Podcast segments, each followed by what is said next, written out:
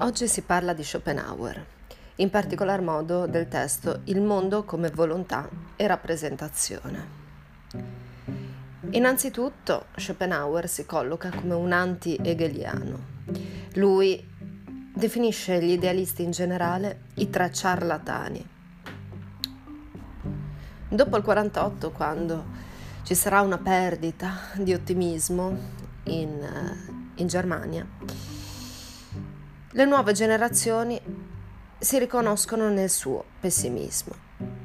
Hegel rende secondo Schopenhauer serva la filosofia del potere, ma dai tempi di Aristotele la filosofia deve essere serva a nulla, perché fa parte di quelle scienze teoretiche, il cui unico scopo è la conoscenza e quindi non conoscere per qualcos'altro. In questo allora è eh, scienza massima perché mira a conoscere la verità.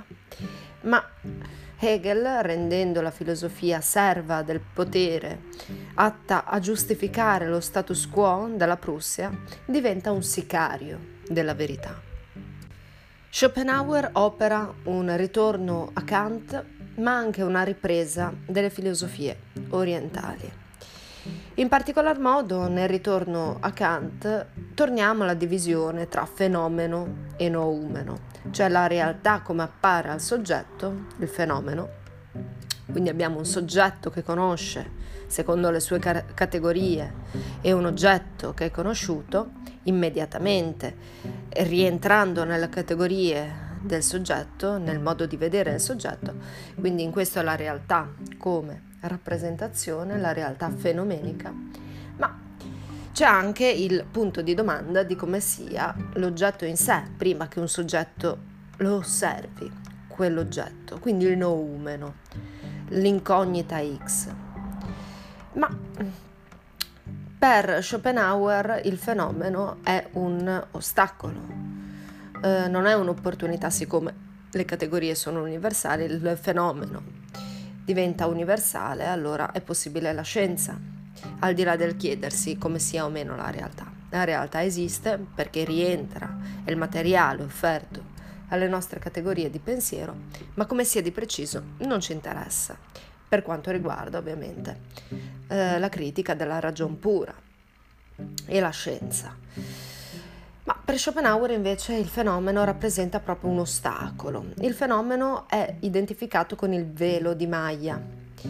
Ma secondo Schopenhauer, siccome non siamo teste d'angelo alate, ma quindi siamo costituiti da fenomeno e noumeno al tempo stesso, attraverso l'introspezione possiamo andare oltre il fenomeno che è il nostro corpo, chiedendoci cosa siamo noi in sé quindi l'introspezione è quella conoscenza con cui accediamo al noumeno. Possiamo penetrare dentro al corpo, al fenomeno che noi siamo, attraverso questa indagine introspettiva. Intanto è bene dire che eh, riduce le categorie eh, a tre, spazio e tempo, con cui mh, mm, collochiamo gli oggetti della sensibilità in un qui ed ora e la causalità come categoria fondamentale della conoscenza intellettiva. Tutto è riducibile a un rapporto di causa-effetto. Pertanto attraverso queste sole tre categorie possiamo cogliere tutti quanti i fenomeni. Ma comunque Uh, questo rapporto tra soggetto e oggetto esiste solo nel mondo come rappresentazione, perché il noumeno è un'unica realtà che permea tutto quanto. Il materialismo, ad esempio, negava il soggetto, l'idealismo negava l'oggetto e invece entrambi esistono nel rapporto della conoscenza fenomenica, un soggetto con le sue categorie a priori che conosce un oggetto esterno. Il materialismo diceva che l'oggetto è conosciuto, punto. È immediatamente visibile, quindi il soggetto con eh, una sua particolarità non esiste, è passivo il soggetto a conoscere. Mentre per l'idealismo l'oggetto è eliminabile, c'è un soggetto che crea, causa della conoscenza ma causa anche dell'essere. La rappresentazione, quindi il fenomeno, è l'oggetto di conoscenza di un soggetto. Il fenomeno, pertanto, non è mai indipendente dal soggetto, qualcosa che esiste in questo rapporto ed è un'illusione che si frappone tra il soggetto e il noumeno e la realtà in sé. Quindi questo fenomeno è il velo di Maya, che nasconde come sia la realtà in sé. Pertanto il soggetto come tale, siccome esiste immediatamente nel rapporto con l'oggetto, eh, non può uscire mh, mm, dalla conoscenza fenomenica, che è pura apparenza. Quindi il mondo fondamentalmente è una mia rappresentazione. La rappresentazione è il fenomeno, ripeto, il velo di Maya, l'apparenza illusoria e consta di un soggetto che tutto conosce senza essere conosciuto da alcuno e un oggetto che viene conosciuto. Però esistono e sono imprescindibili questi due poli della conoscenza fenomenica, soggetto e oggetto, stanno in rapporto. Si basa ovviamente su forme a priori, tempo, spazio e eh, causa e soggetto e oggetto sono le parti della rappresentazione del mondo. Quindi dipendono uno dall'altro, non possono esistere uno senza l'altro. Se noi parliamo di oggetto c'è un soggetto, se noi parliamo di soggetto c'è un oggetto. Utilizzando la ragione resto in questo ambito del fenomeno, ma grazie all'introspezione, per il fatto di essere comunque enti particolari, non solo corpo, ma anche eh, noumeno in sé, che è accessibile attraverso questa introspezione, ecco. Eh, con la ragione, quindi come strumento, resto quindi in questo ambito di apparenze, ma grazie all'introspezione posso arrivare alla realtà in sé. E cosa capisco? Capisco di essere essenzialmente volontà, appetito, non sono intelletto, ma impulso, istinto di che cosa? Di vivere e volere, non di altro. È volontà che vuole volere, è vita che vuole vivere, non per altro, non c'è uno scopo altro, un'armonia. È solo cieca volontà, voglio, voglio, voglio. Ogni atto quindi del nostro corpo è semplicemente un'oggettivazione del volere, perché io se voglio qualcosa, chiaramente devo avere un corpo e deve esserci un oggetto all'esterno che è in grado di soddisfare questo volere. Tutto ciò che faccio, penso, è semplicemente dettato dal volere. Questo lo diceva già Hobbes, che eh, sosteneva che noi siamo esseri desideranti e eh, non siamo liberi internamente perché tutto ciò che facciamo è dettato da questa volontà. Quindi la libertà esterna può esserci, cioè io raggiungo il panino senza ostacoli, ma la libertà interna di sicuro non c'è perché pre- il prendere il, il panino è dettato dalla voglia di quel panino, dalla volontà, dall'appetito. Quindi la volontà è un impulso sostanziale che mi spinge ad esistere è il principio metafisico costitutivo di noi stessi, è il nostro noumeno, ma se è il nostro noumeno è il numero di tutto quanto, tutto quanto è volontà di esistere. Noi siamo costitutivamente, essenzialmente, fondamentalmente volere, quindi il volere è il nostro noumeno, è la realtà in sé. Io voglio perché voglio, ripeto, non ha scopo. La vita vuole la vita, la volontà vuole la volontà, non c'è altro, non c'è altro da sapere, da spiegare. La spiegazione ogni volta che uno cerca di dare un senso è una mistificazione, una bugia, è una falsità. L'unica verità è che gli esseri viventi vogliono vivere. Poi gli uomini appunto mascherano questa verità trovando un senso. Dio è una di queste scuse. L'unico assoluto, l'unico noumeno è questo volere irrazionale, cieco, senza scopo. Alla base di tutto quanto c'è questa volontà che si manifesta e si rende visibile in ciò che vuole. L'intestino, si dice, è l'aspetto oggettivato della volontà di nutrirsi. Il corpo, i corpi sono l'aspetto esteriore delle volontà interiori, di questa volontà. Sono, la volontà si deve oggettivare in enti corporei, materiali, che rendono conto di questa volontà. Se non ci fossero questi oggetti, questa volontà non potrebbe tradursi in, eh, in cose, in azioni quindi le cose sono necessarie perché altrimenti questa volontà non andrebbe a segno. Questa volontà è cieca e razionale, vuole vivere e per vivere ha bisogno di oggetti che vivano. Quindi sono le manifestazioni che permettono alla volontà di esplicarsi. Quindi la volontà per analogia, per funzione, è il noumeno dell'intera realtà, tutto quanto è volontà le tre categorie dei fenomeni possono essere applicate al noumeno eh, aggiungendo una privativa, A temporale, A spaziale, A causale. Dunque se ne deduce che la te- categoria del noumeno è irrazionale. Tutto ciò che è reale non è affatto razionale. Abbiamo capovolto Hegel. Ora, dall'ottimismo hegeliano, allora scivoliamo nel pessimismo di Schopenhauer. Quindi abbiamo un dualismo tra fenomeno e noumeno. Il fenomeno è il mondo come rappresentazione, un rapporto tra un soggetto e un oggetto che conosce attraverso categorie.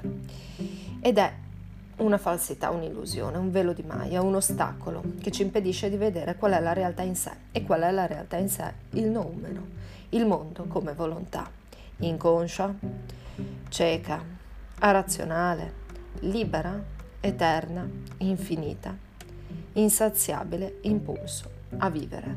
Ma siccome appunto è insaziabile, non possiamo essere saziati, però sotto abbiamo un impulso che è insaziabile, eterno, quindi ci sopravvive e questo ci porta a soffrire inevitabilmente. Questo impulso è caratterizzato da volontà libera, eterna di vivere, ma fuori non siamo liberi, non siamo eterni nella vita e quindi non possiamo realizzare tutta quella, eh, quella volontà che ci permea nel numero, quindi siamo in sé sofferenti. E comunque non siamo liberi anche perché siamo dominati da essa. Lei è libera, ma è comune a tutto, non è nostra. Noi non siamo liberi di scegliere perché siamo giocati da essa. Quindi non siamo liberi di saziarla e non siamo liberi di non, non saziarla. Siamo dominati da una forza su cui non possiamo niente e in più, che sfiga, questa forza è irrazionale. Quindi c'era la magra consolazione di Hegel che siamo pedine di uno spirito razionale, qui invece siamo pedine di una volontà irrazionale che non ci porta a niente ma ci porta a morire.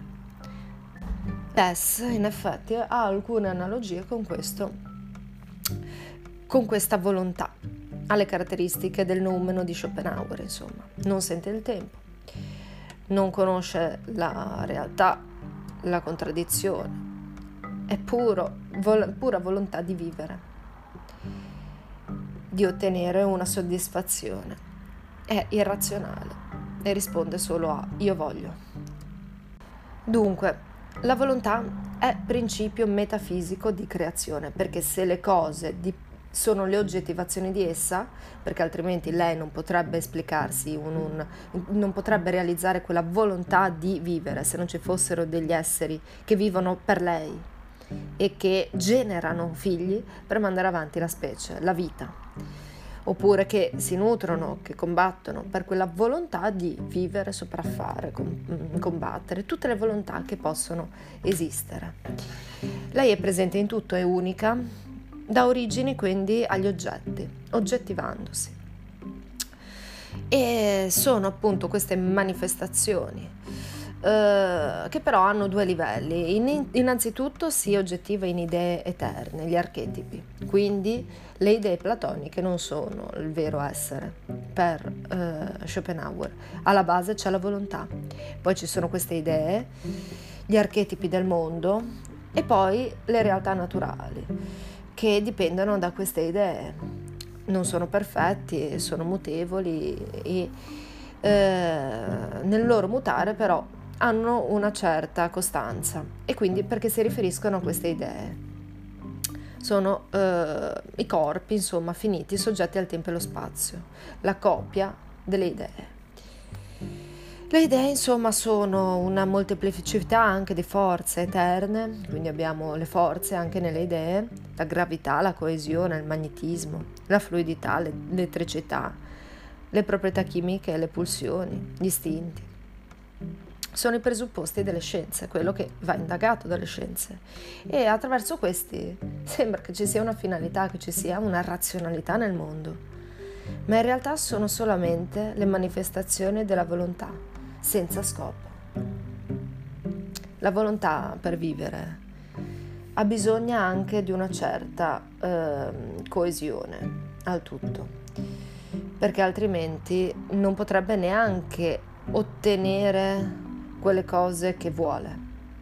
E quindi solo per quello non ha alcun altro tipo di scopo che la volontà stessa e questo è il discorso. Se si oggettiva in idee, in archetipi, copia, concetti generali, dell'universale delle cose, tutto ciò che fa essere uomini, tutto ciò che fa essere cani, e queste forze di gravità, eh, gli istinti, gli impulsi, eccetera, in realtà non è perché il tutto è armonico, ma perché la volontà per vivere ha bisogno di una vita che sia fatta così, altrimenti sarebbe random e non potrebbe esplicarsi. E quindi ha bisogno di quello. Ma lo scopo, il, il, la causa eh, finale è solamente la volontà stessa, cioè la sua causa efficiente, non se ne esce da essa. E la volontà non ha scopi, non è finalizzata a dare un senso al tutto. Dunque le idee sono l'universale che si oggettivano in, in un individuale ovviamente l'universale è ciò che è comune a tutto, è la legge universale che fa essere tutti corvi, corvi, esempio. E un, ogni singolo corvo dipende da quello, ma è anche diverso da quello. C'è un'idea di specie e la sua rappresentazione individuale, in oggetti sempre individuali, particolari. In me c'è l'idea di essere umano, però ovviamente sono un individuo particolare anche, con le mie caratteristiche e per mandare avanti la vita è necessario che ci sia questa idea a cui riferirmi e che mi faccia fare figli che mandano avanti la volontà di, di vivere. Altrimenti nascerebbero cose random, non nascerebbe neanche nulla. Il genio artistico e anche il filosofo sanno cogliere le idee, quindi l'essenza dietro l'individuo, sanno già vedere dietro l'individuo un avvicinamento verso la volontà. C'è comunque una piramide, secondo eh, Schopenhauer, tra, eh, tra le specie. L'uomo però è un essere malaticcio, perché in lui l'istinto viene fatto soccombere sotto la ragione. È stato il progressivo passaggio alla, eh, dal corpo all'anima e quindi vive da malato, perché in realtà vive per la ragione, però eh, la ragione ci fa vedere le cose come non sono e quindi ha scambiato la guida eh, dalla, dall'istinto alla razionalità, quindi vive soffrendo, perché in realtà l'istinto mm, è l'unica vera realtà che c'è alla base. La politica e la civiltà vogliono fare questo, vogliono rendere mansueti gli uomini, ma appena c'è anarchia ecco che si rivela tutta la natura umana, il fatto di essere lupi per gli altri uomini. La ragione interviene come un palliativo, vuole fornire delle giustificazioni perché l'uomo agisca secondo gli istinti eh, più bassi mascherandoli. Quindi l'uomo eh, pensa di essere nel giusto, si crea delle ragioni, ma in realtà mh, mm, è spinto solamente da una volontà irrazionale. L'uomo è solo uno strumento becero della volontà del suo perpetuarsi, del suo esistere eh, di individuo in individuo. L'amore, per esempio, non è altro che lo strumento attraverso il quale mandare avanti la specie e quindi mh, mm, portare avanti quell'eternità di vita della volontà che si esplica attraverso le idee e quindi gli individui. Ma l'uomo non accetta tutto questo, allora si inventa che esista un amore. Attenzione che questo allora è il peggiore dei mondi possibili e la storia non è razionale, è solo il risultato di istinti egoisti. La vita allora, come ho già detto prima, essendo volontà infinita, è aspirazione continua, è bisogno, è eh, anelito a realizzare un qualcosa di infinito attraverso dei finiti e quindi è impossibile per il finito raggiungere una, eh, quella soddisfazione. Allora è persa ogni individuo tra una sete insoddisfatta e quindi il dolore e la noia. Il dolore di non raggiungerlo, la noia eh, dopo averlo raggiunto. La noia è il sentimento rivelatore della vacuità della vita. Per cui eh, il contemplativo ehm, non sfugge più alla noia, perché tendono gli esseri umani a sfuggire alla noia, come già diceva Pascal, perché è nella noia che si rivela l'essere dell'uomo, il fatto di essere misero, di essere fragile. Ma diceva Pascal, almeno ho la ragione. Invece per eh, Schopenhauer la ragione è un mistificatore. E quindi ehm, il contemplativo deve sprofondare nella noia, in questa condizione esistenziale, per raggiungere la morte in vita, per raggiungere un, una possibilità di dare scacco alla, eh, alla noia. Ma attenzione, non il suicidio, una morte in vita che è una noluntas, un non volere, mettere fine nostre, ai nostri desideri, non desiderare più. Quindi eh, la vita fondamentalmente non è bella, ma oscilla tra dolore e noia e il piacere è solo una momentanea sospensione del dolore, con qualche intermezzo allora di noia. Dice sei giorni di fatica e dolore e un giorno di noia, ecco la settimana. e su di essa, quindi sulla vita, incombe la certezza della morte. E più sei consapevole, più soffri. Quindi la conoscenza ci porta ancora a maggiore sofferenza. Tutte le specie sono mm, spinte a lottare, gli individui sono sempre uno contro l'altro, intenti a imporsi. Gli uomini possono comprenderlo, possono, essere, eh, possono capire attraverso l'introspezione di essere solo volontà di, eh, di vivere, irrazionale, per far sopravvivere la vita, non se stessi, attenzione perché non, so, non si sopravvive, si fa il gioco della vita, della volontà e la lotta genera inevitabile sofferenza. Non c'è soddisfazione alcuna, ma solo dolore, e tanto più intelligenti quanto più si soffre. E l'uomo è al vertice della catena della sofferenza. Più si sa e più si sa di non poterne uscire. E quindi c'è un'angoscia di non essere liberi e di avere un destino segnato dalla sofferenza e dalla irrazionalità. Quindi la volontà eh, genera desiderio mancante, quindi dolore, e il piacere è solo una momentanea cessazione di esso. La vita è un pendolo tra questo desiderio e dolore e una sazietà e una, quindi una noia. Dolore per un desiderio che non si può raggiungere, un desiderio da colmare che ci fa dolore appunto, e una sazietà raggiunta momentaneamente, dove il piacere è uno stato iniziale, ma poi c'è una grande noia, anche perché non viviamo per altro che per il desiderio.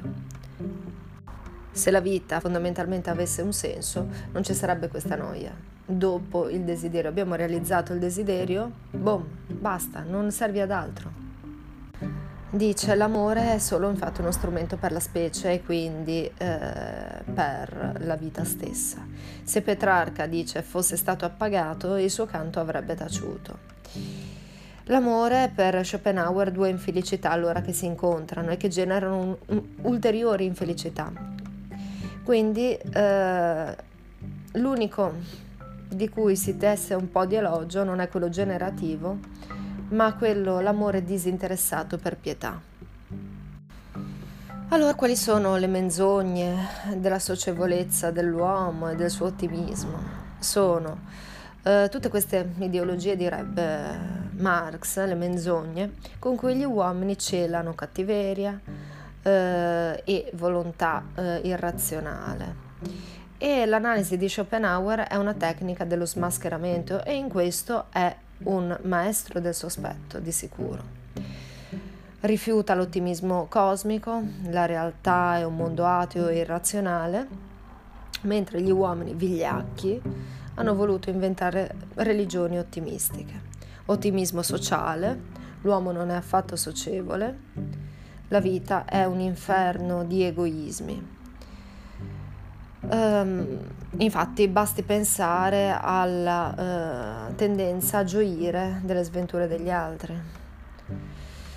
Ottimismo storico. La storia non è una scienza, la storia è inferiore all'arte, alla filosofia che sanno cogliere l'universale, gli storici pensano che l'uomo eh, dia sia una pedina in mano a una provvidenza, in realtà l'unica cosa a cui serve la storia è arrivare alla consapevolezza che tutto quanto è un ripetersi della sofferenza. L'unica cosa che non muta, che non cambia, è la sofferenza. Quindi eh, ci inventiamo dei miti, dei palliativi che sono il mito dell'amore. Eh, in realtà non amiamo affatto. Eh, l'amore è solo unirsi per generare altri individui e, per, e perpetuare la vita. Il mito della bontà e dell'eroismo. Non c'è benevolenza, magnanimità, eroismo per l'altro. Si tratta solo di uso, gli altri ci servono. La storia è una storia sempre di schiavitù. L'uomo è fondamentalmente cattivo e se ci uniamo ad altri in uno stato è solamente perché eh, ci serve. Il mito di Dio non c'è alcuna fi- eh, finalità, teleologia nella, nella realtà, eh, tutto quanto insomma è volontà irrazionale, soffrire la nostra essenza. La sofferenza qui è l'unica certezza. Dell'aldilà non si sa nulla, è una propaganda religiosa, un palliativo la ricompensa non è, non è proprio certificata, anzi, le, ci inventiamo Dio per garantircela.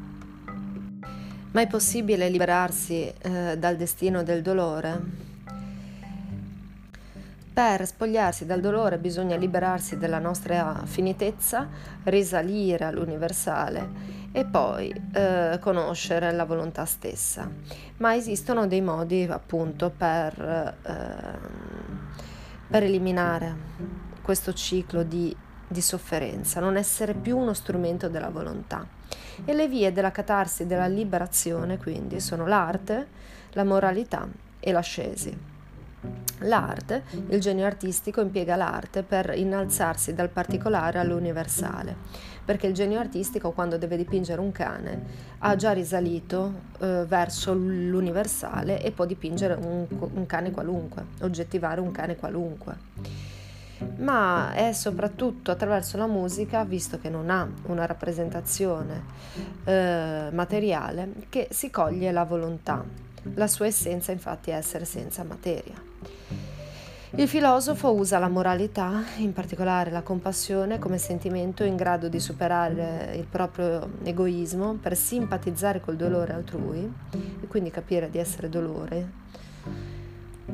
compatito.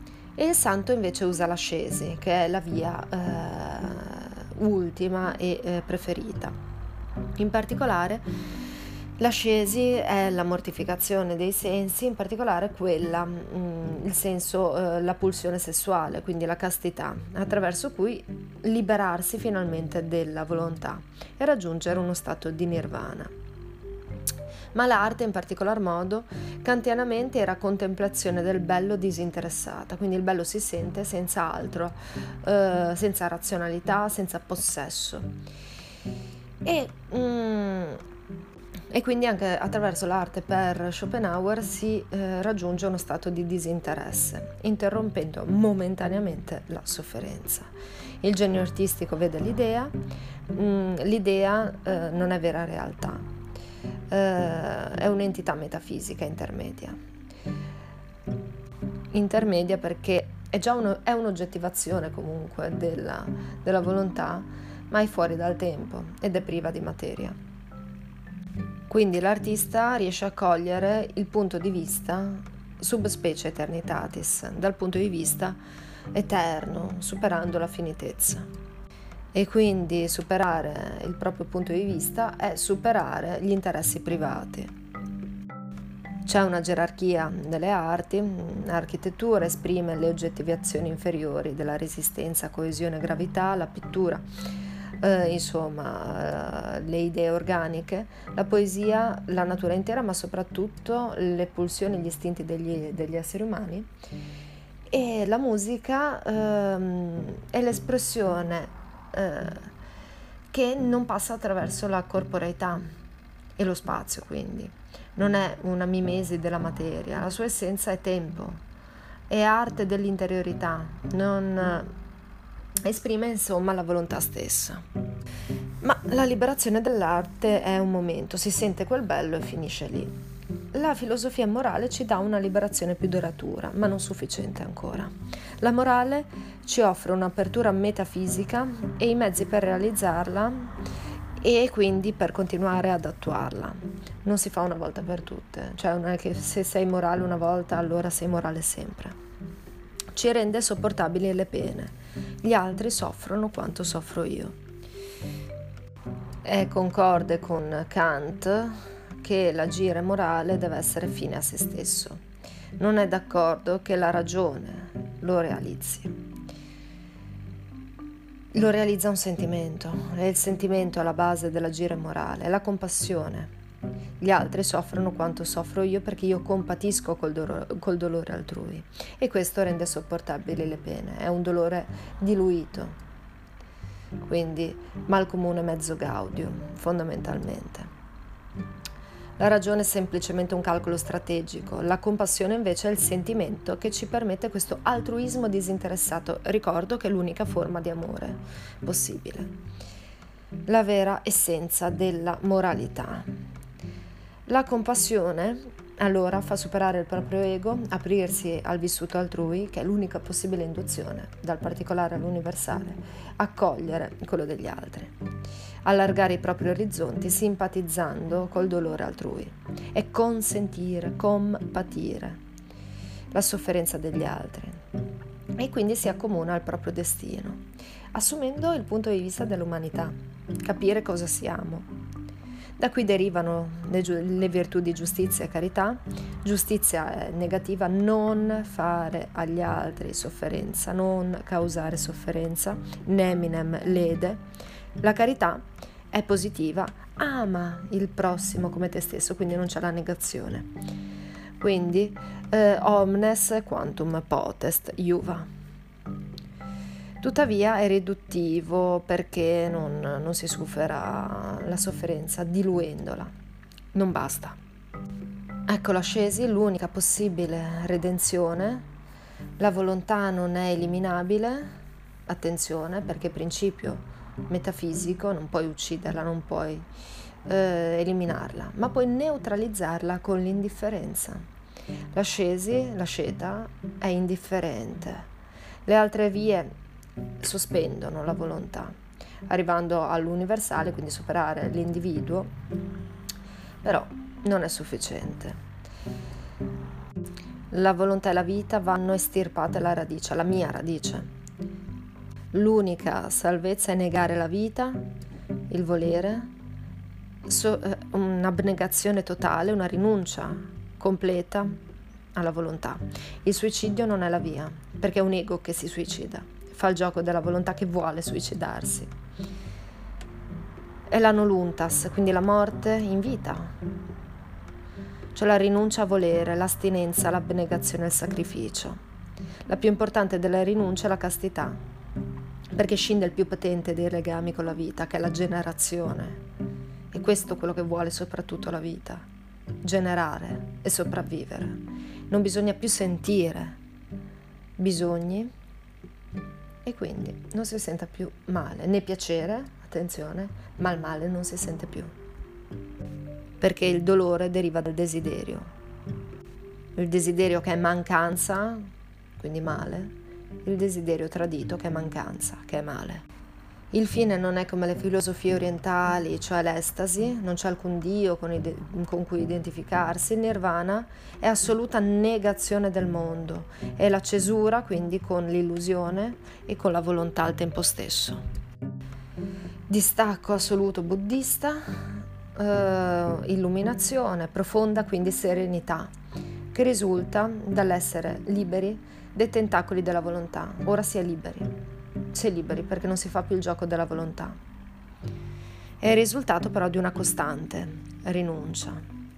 L'ascesi quindi è l'unica possibile via per la libertà, si estirpa il desiderio di esistere, quindi rinunciando a volere ogni cosa appare per come effettivamente è, puro nulla.